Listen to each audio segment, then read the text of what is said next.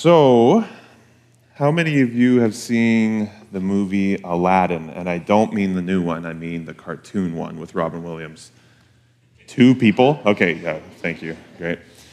So, in the early 90s, this movie came out, and my mom took me to the Gem Theater to see Aladdin.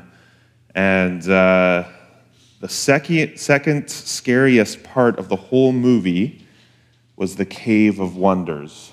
You can ask me later what I thought the scariest part was, but uh, the Cave of Wonders. Does anyone remember what the Cave of Wonders was? That large, big, huge tiger head thing out of sand. And you can only go in the Cave of Wonders if you were worthy enough. And eventually, Aladdin he kind of gets tricked into it, but he gets to the Cave of Wonder and he's, he's worthy. So him and Abu, his monkey, go into this Cave of Wonders. And there was one rule do not touch anything but the lamp. There's a lamp in there. I won't spoil it for you, but uh, there's something in that lamp. Uh, anyway, so not allowed to touch anything. So they go through and, and they're holding their resolve. There's lots of treasures and just amazing things, and they don't touch anything. And they get to the very end, and there's the lamp, and Aladdin goes up to grab the lamp, and he looks behind him, and there's Abu, the monkey. He's looking at this massive diamond thing, and he just can't help himself. He just cannot do it. He needs it. So he grabs it, and then the whole cave just collapses in on them, and the movie ends. No, uh, collapses in.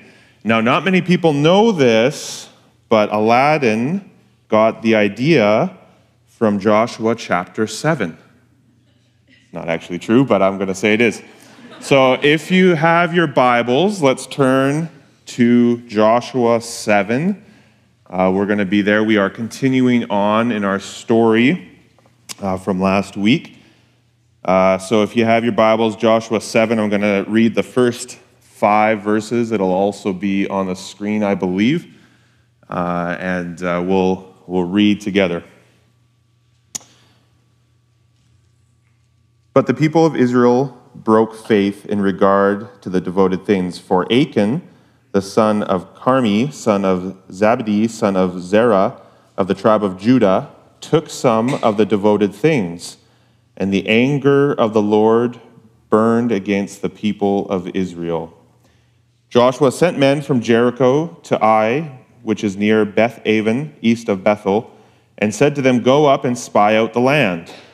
The men went up and spied out Ai. And they returned to Joshua and said to him, Do not have all the people go up, but let about two or three thousand men go up and attack. So do not make the whole people toil up there, for they are few. So about 3,000 men went up there from the people, and they fled before the men of Ai, and the men of Ai killed about 36 of their men and chased them before the gate as far as Shebarim and struck them at the descent. And the hearts of the people melted and became as water. So, our first point unfaithfulness leads to defeat. So, here we are. Joshua is stumped. They just experienced this amazing, great victory over Jericho, which we heard about. Uh, they were obedient to God and they followed through. So, what changed this time around? What happened that this would happen to them? Especially when it was like, we're only going to need a few thousand of us, this is easy pickings. You know, all the same pieces were in place, and it should have been easy, but it wasn't. Joshua sent the spies, just as before. Things looked good. And they sent in the army to get the job done, but it didn't happen. So, what was Joshua missing? First off, he forgot to consult his plans with God. Where they defeated Jericho with no casualties, here they were fighting a smaller city and they were already down 36 men. The Gospel Project says, as a result, the hearts of the people melted this was an unfortunate reversal for Israel. Previously, the people of Jericho were the ones whose hearts melted after hearing about Israel. If Joshua would have inquired with the Lord, he would have found out just exactly what was going on. Instead, he goes full steam ahead like a dummy. Unfortunately, we do this all the time too, though. when I was five or so, my uh, father had a home office, and uh, he would do a lot of work and he would do a lot of school on this computer, this, this old IBM computer with uh, Windows 92. If anyone remembers Windows 92, great operating system. Uh, but one day after supper, I noticed that he left his computer on. I thought, oh, my father is silly, I'll go and help him out. Uh, so I went on down and I turned off his computer, shut it right down. And I also noticed that he left a floppy disk in the drive. So I yanked that out as well for good measure, put on the desk, and thought, great, I've just helped my father out, uh, saving money on energy in our house.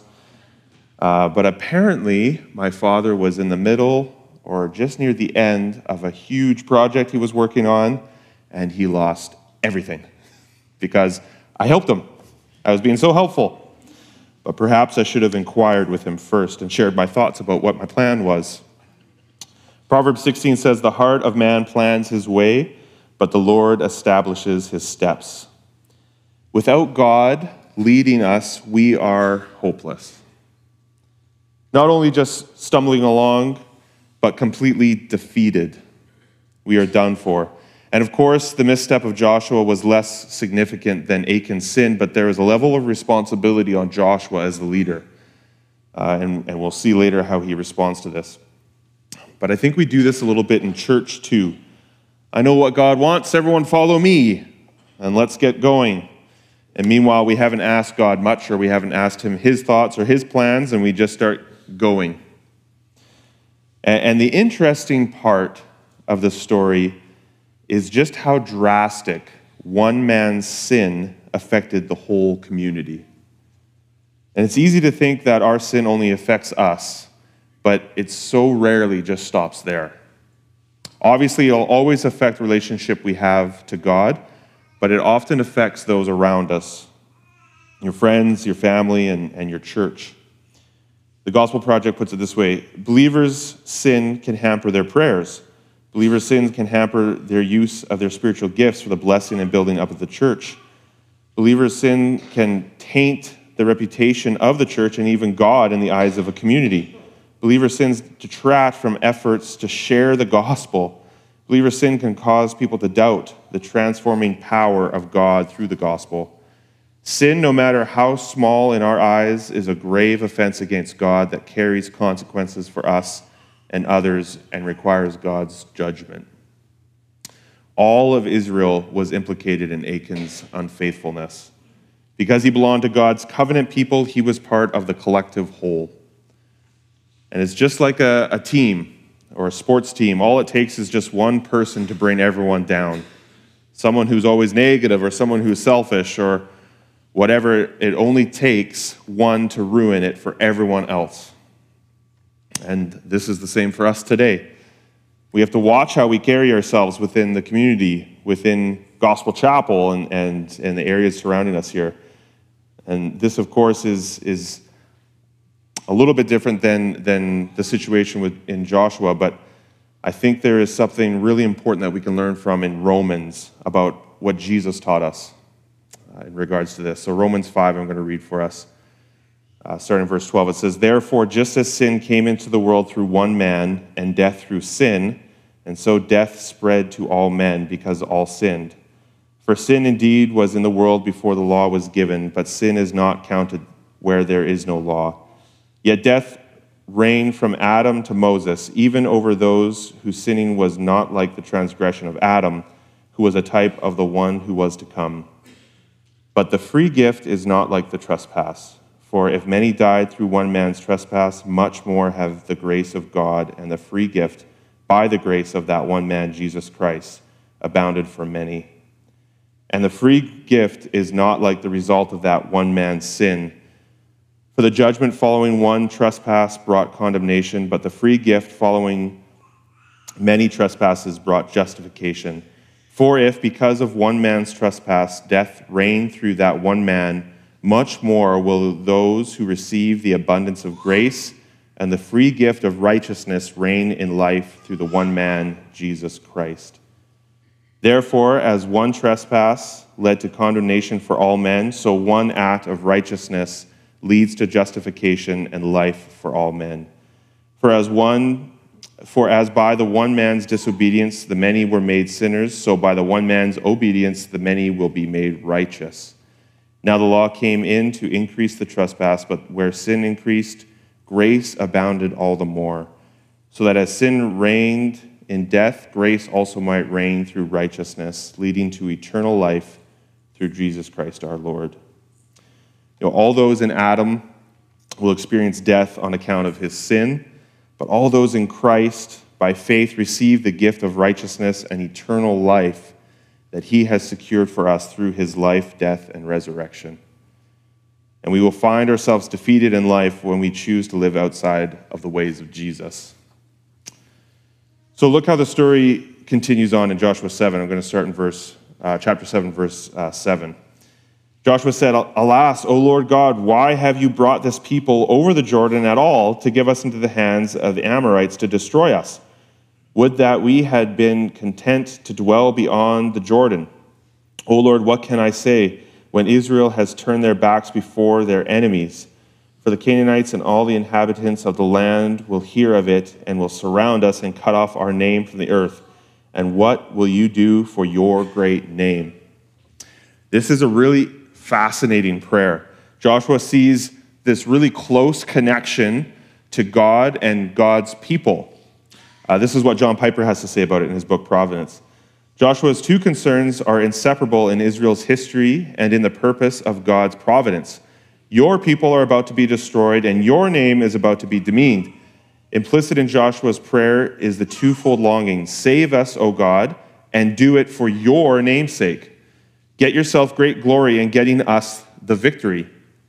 The purpose of God in this conquest was that all the peoples of the earth may know that the, land, the hand of the Lord is mighty, and that Israel might inherit the land and receive all God's mercies and cling to him and serve him with joy. I love this. God's glory can be and should be lining up with the success of the church not the success of just any one individual and what they feel should be done. It must be a community venture and it must be tied to God. If God is glorified in what we do, we will also see his blessing. So, number two, sin leads to judgment. Continuing on in Joshua chapter 7, verse 20. And Achan answered Joshua, Truly I have sinned against the Lord God of Israel, and this is what I did. When I saw among the spoil a beautiful cloak from Shinar and 200 shekels of silver and a bar of gold weighing 50 shekels, then I coveted them and took them. And see, they are hidden in the earth inside my tent with the silver underneath. So Joshua sent messengers. They ran to the tent, and behold, it was hidden in his tent with the silver underneath.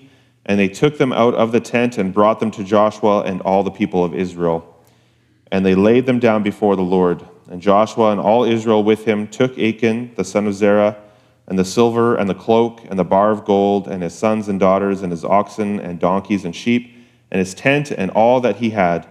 And they brought them up to the valley of Achor.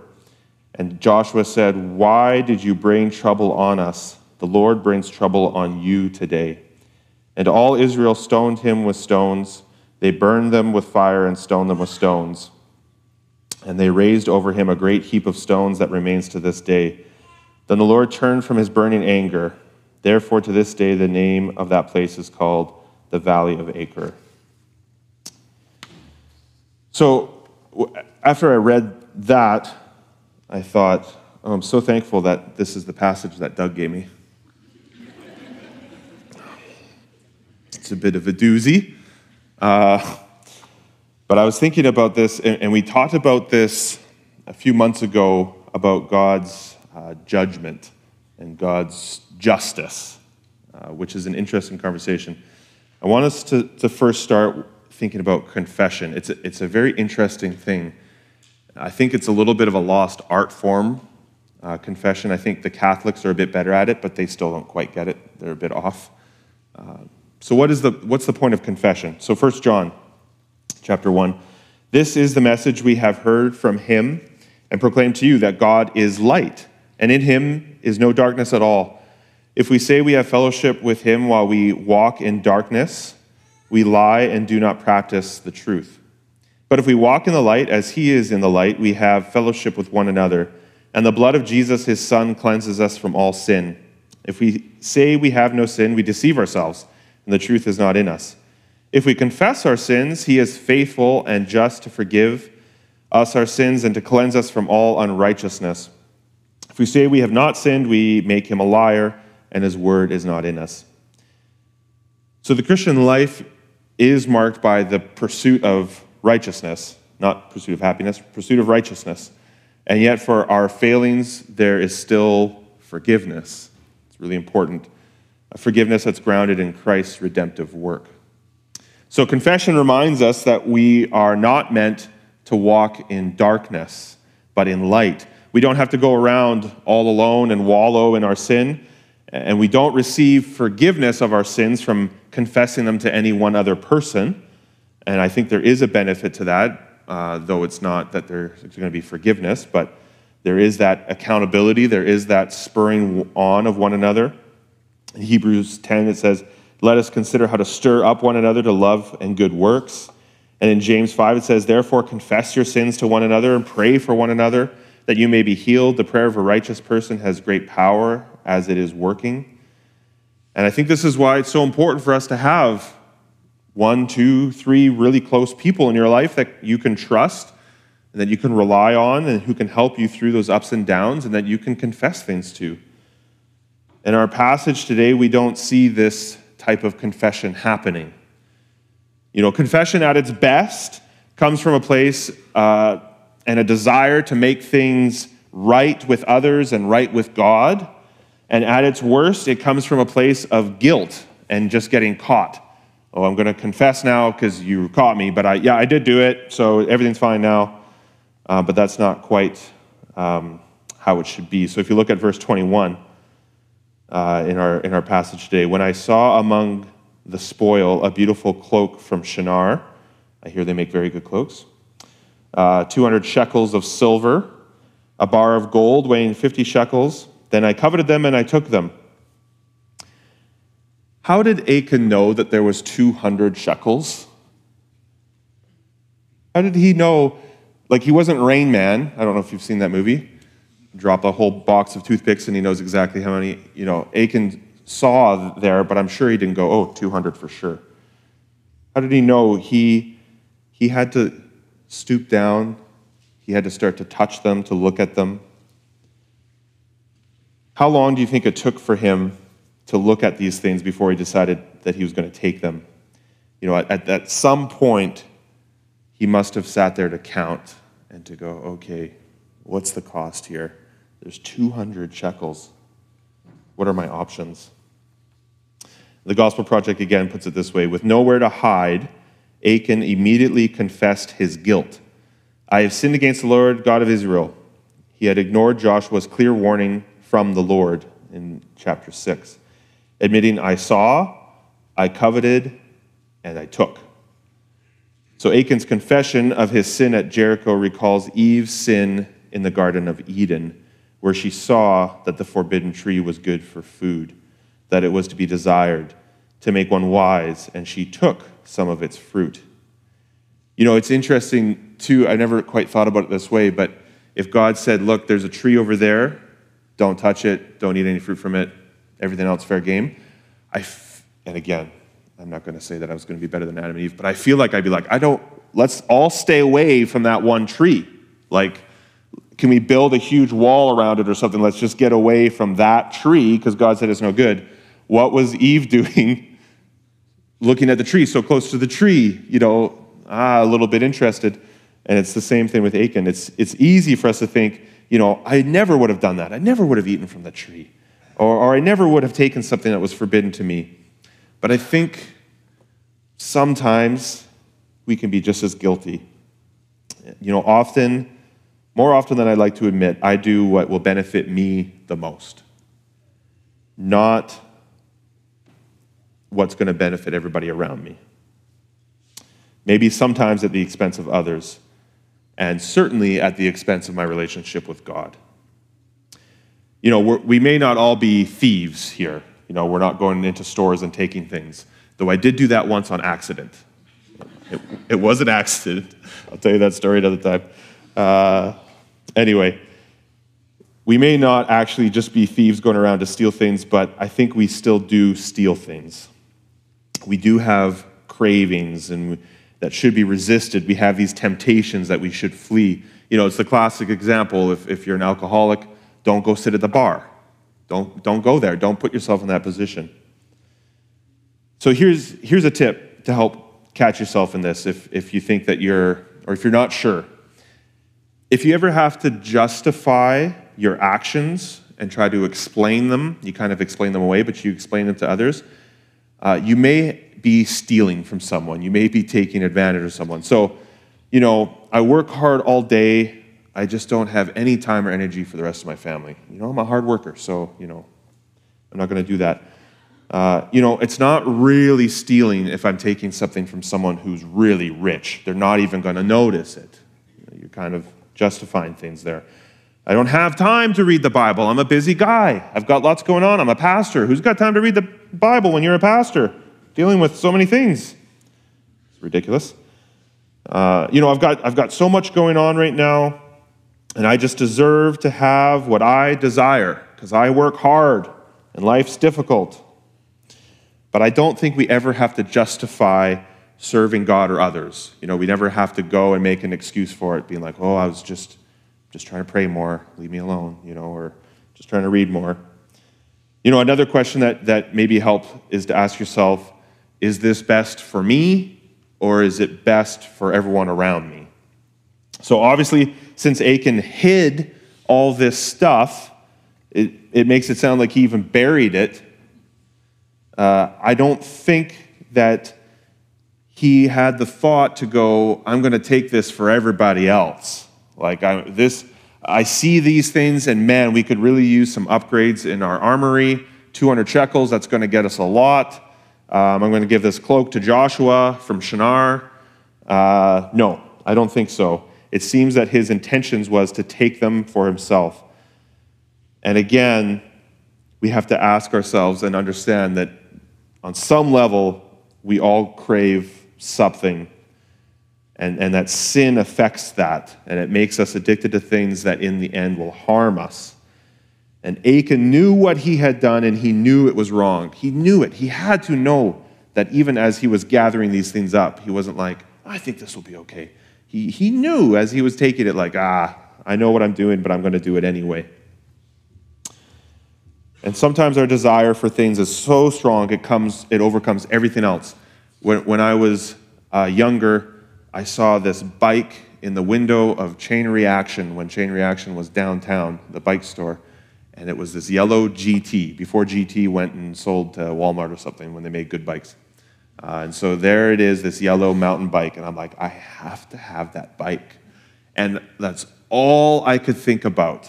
Nothing else really mattered to me. I was probably a little bit shut off from even my relationships because all I could think about was how am I going to get money to get the bike? Now, was it wrong for me to want to have a bike or to save up money for a bike? Of course not. But if it overrules everything in my life, that's a problem. You know, you may you may even want something so bad or you take something and, and you end up losing more things in your life in the end. But you just don't, it's hard to see at the, at the forefront. Uh, you, you may even take something at the expense of people around you. Or, or you may be so addicted and you desire it so badly that it could affect the church community around you. And I think the key to not having these strong cravings and these addictions and, and so forth is learning how to be content with what you have. You won't struggle with jealousy and coveting because you know that what you have in your life is plenty. You won't say things like, oh, you know, I don't know if you hear this sometimes. Oh, it must be nice to have such a nice car. Good for you. You know, these little, like, oh, what's that about? Or, oh, great, I'm glad you can go on vacation. I would love to know what that's like. You know, these backhanded, like, well, okay, you know, these comments. because you make those comments when you're not content with what you got, with what you have already. And when you, when you are content with those things, you'd be thrilled for your friend who gets to go to Hawaii. Great, enjoy it. Maybe you don't deserve it, maybe you do, I don't know, but you get to go. And I think if Achan was content with what he had, I don't think there'd even be a need for him to consider. He probably would have seen it like, oh, great, and just went on with his life. But he wasn't content. Tim Keller says, We serve whatever we give the most glory to. And with the bike for me, I was giving the most glory to that bike. You know, that was so important for me. And that bike ended up getting stolen in the end anyway from me, so serves me right. So, yeah, maybe it's some of our deepest desires. Maybe it's what, what's most valuable to me or what I give glory to is, is what other people think of me, these opinions of other people. But, but whatever it is, it'll directly impact how we live. And, and if it's not God that we're bringing glory to and that we desire, then things get weird. And we, if we don't know how to live being content with Jesus and what He has provided, everything else just looks like a temptation for more. Yet, in the end of Achan's life, um, it just seems unfair still, doesn't it? And that brings us back to this conversation we had a few months ago where we talked about justice. What is this justice? I think at times we're just asking the wrong questions with stories like this in the Bible because it just seems so unfair that this would happen to Achan for what he did, uh, that he had to pay for his sins this way. But I think, if anything, it was unfair that Achan got to live as long as he did. And I mean that in the way that God sustained him. God gave him so much. God gave him air to breathe. The community uh, of Israel, the chosen people, I think it's, it's unfair that any of us are here that have any sort of life at all that we get to, to breathe this air, that we get to enjoy floating down the rivers, that we get to climb mountains, that we have deep, intimate relationships and friendships, that we have hobbies and we get to play and on and on. And it's unfair because of Romans 6, what Romans 6 says For the wages of sin is death, but the free gift of God is eternal life in Christ Jesus our Lord. So it's, it's unfair that in all our stumbling, in all of our excuses and failings, we are met with the open arms of Jesus Christ. That's why it's unfair. It's because Jesus saved us. So, again, the Gospel Project, the same treatment to be cut off from the living and cut off from the Lord's covenant is deserved by all sinners on account of the trouble we have caused both the Lord and others with our sin. Yet the Lord typically shows people great patience that we would come to repentance and faith in Jesus Christ. Though we deserve trouble for our sin, the Father sent his holy Son to take our punishment in our place on the cross. Through the sacrifice of Jesus, the Lord turns from his burning anger against all who believe. Through faith in Jesus, we are reconciled to God. So that brings us to the last point today. Faithfulness leads to victory. So the story continues in chapter 8. I'm kind of jumping around a little bit here. Uh, but 8, verse 1 says, And the Lord said to Joshua, Do not fear and do not be dismayed. Take all the fighting men with you and arise, go up to Ai. See, I have given into your hand the king of Ai and his people, his city, and his land. And you shall do it to Ai and its king as you did to Jericho and its king. Only its spoil and its livestock you shall take as plunder for yourselves. Lay an ambush against the city behind it. And as soon as the king, now down to verse 14, as soon as the king of Ai saw this, he and all his people, the men of the city, hurried and went out early to the appointed place toward the Arabah to meet Israel in battle. But he did not know that there was an ambush against him behind the city. And Joshua and all Israel pretended to be beaten before them and fled in the direction of the wilderness. So all the people who were in the city were called together to pursue them, and as they pursued Joshua, they were drawn away from the city. Not a man was left in Ai or Bethel who did not go out after Israel. They left the city open and pursued Israel. Then the Lord said to Joshua, Stretch out the javelin that is in your hand toward Ai, for I will give it into your hand. And Joshua stretched out the javelin that was in the hand toward the city. The men in the ambush rose quickly out of their place, and as soon as he had stretched out his hand, they ran and entered the city and captured it, and they hurried to set the city on fire. So when the men of Ai looked back, behold, the smoke of the city went up to heaven and they had no power to flee this way or that, for the people who fled to the wilderness turned back against the pursuers. And when Joshua and all Israel saw that the ambush had captured the city, and that the smoke of the city went up, then they turned back and struck down the men of Ai. And then down to chapter 11, verse 23. So Joshua took the whole land according to all that the Lord had spoken to Moses. And Joshua gave it for an inheritance to Israel according to their tribal allotments, and the land had rest from war. So once the sin was dealt with and Israel remained faithful, God restored them to victory. And we see this happening in various forms today. Believers resist temptation through the power of the Holy Spirit. Unbelievers come to faith in Christ Jesus through believers sharing the gospel. Believers remain faithful to Christ through persecution. Believers face, face death in faith and receive the reward of eternal life in the presence of their Lord and Savior. And because of Israel's reconciliation with God, the Lord's faithfulness to his people, and their faithful obedience to the Lord's instructions, they won yet another victory in the promised land. So, what does that mean for us today? As Pastor Henry would say, so what? As God's people today, we don't find ourselves in this physical battle. We don't have Eric leading us to fight uh, Christina Lake or something to overtake it. I was going to say Greenwood, but that wouldn't make sense because Eric lives in Greenwood. Uh, well, maybe it would. Uh, you know, we're not going around taking over land. Instead, we enter into a spiritual battle. In Ephesians 6, it says, Finally, be strong in the Lord and in the strength of his might. Put on the whole armor of God that you may be able to stand against the schemes of the devil. For we do not wrestle against flesh and blood, but against the rulers, against the authorities, against the cosmic powers over this present darkness, against the spiritual forces of evil in the heavenly places. So, my friends, the question we have to ask is what are we missing in taking the land around us for the kingdom? What is holding us back from seeing the surrounding area transformed by the gospel? If the way of Jesus is so compelling, if it's so powerful, if it's so amazing, it's so rich, why do we see so few people unmoved by the great love of God? Are we not putting the armor on? Are we too passive? Is it possible that we as individuals and as a community of believers are too comfortable perhaps too comfortable even in our own sin? Have we, have we thought about that, addressed that? Are you putting yourself in a position to be used by God?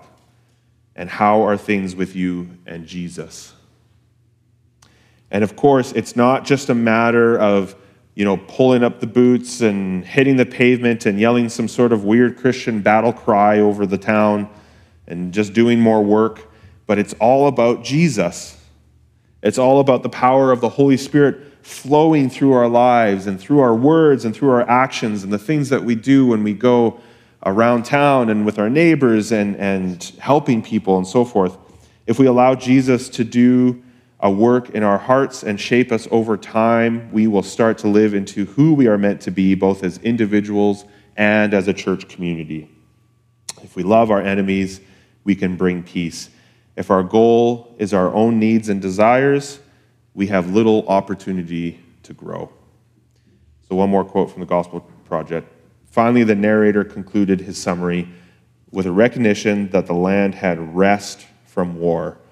In a greater sense, the Bible teaches us that while creation as a whole groans and suffers right now under the futility of sin, there is coming a day when all the suffering and wars will cease when God's enemies and all evil will finally be defeated.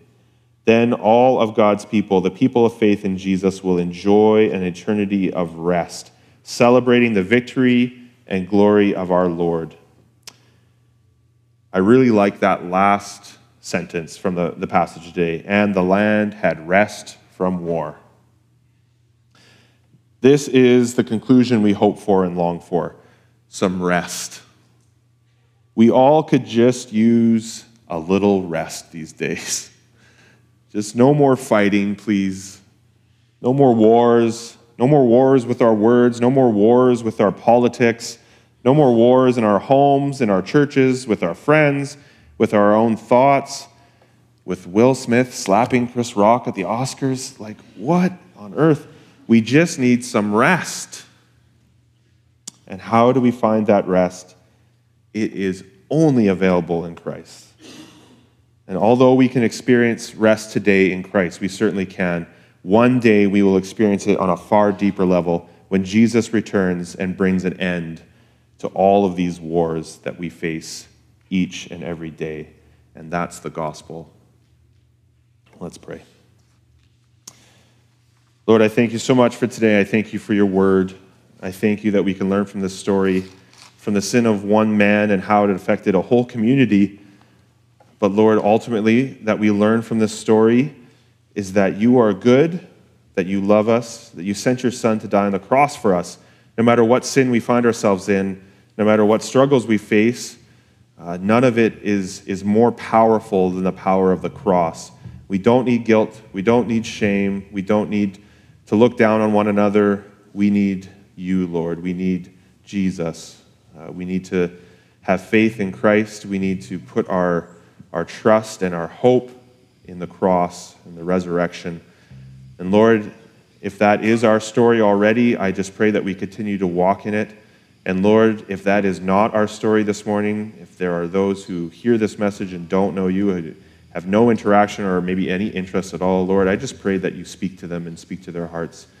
Uh, that this is an open invitation, it's a, it's a, a gift, it's, it's free uh, and that we can find life and we can find joy and we can find rest in you. Lord, I thank you so much for how much you love us as a church family here, as a community, Lord. Uh, you are so good, and we thank you for that, Lord. In Christ's name.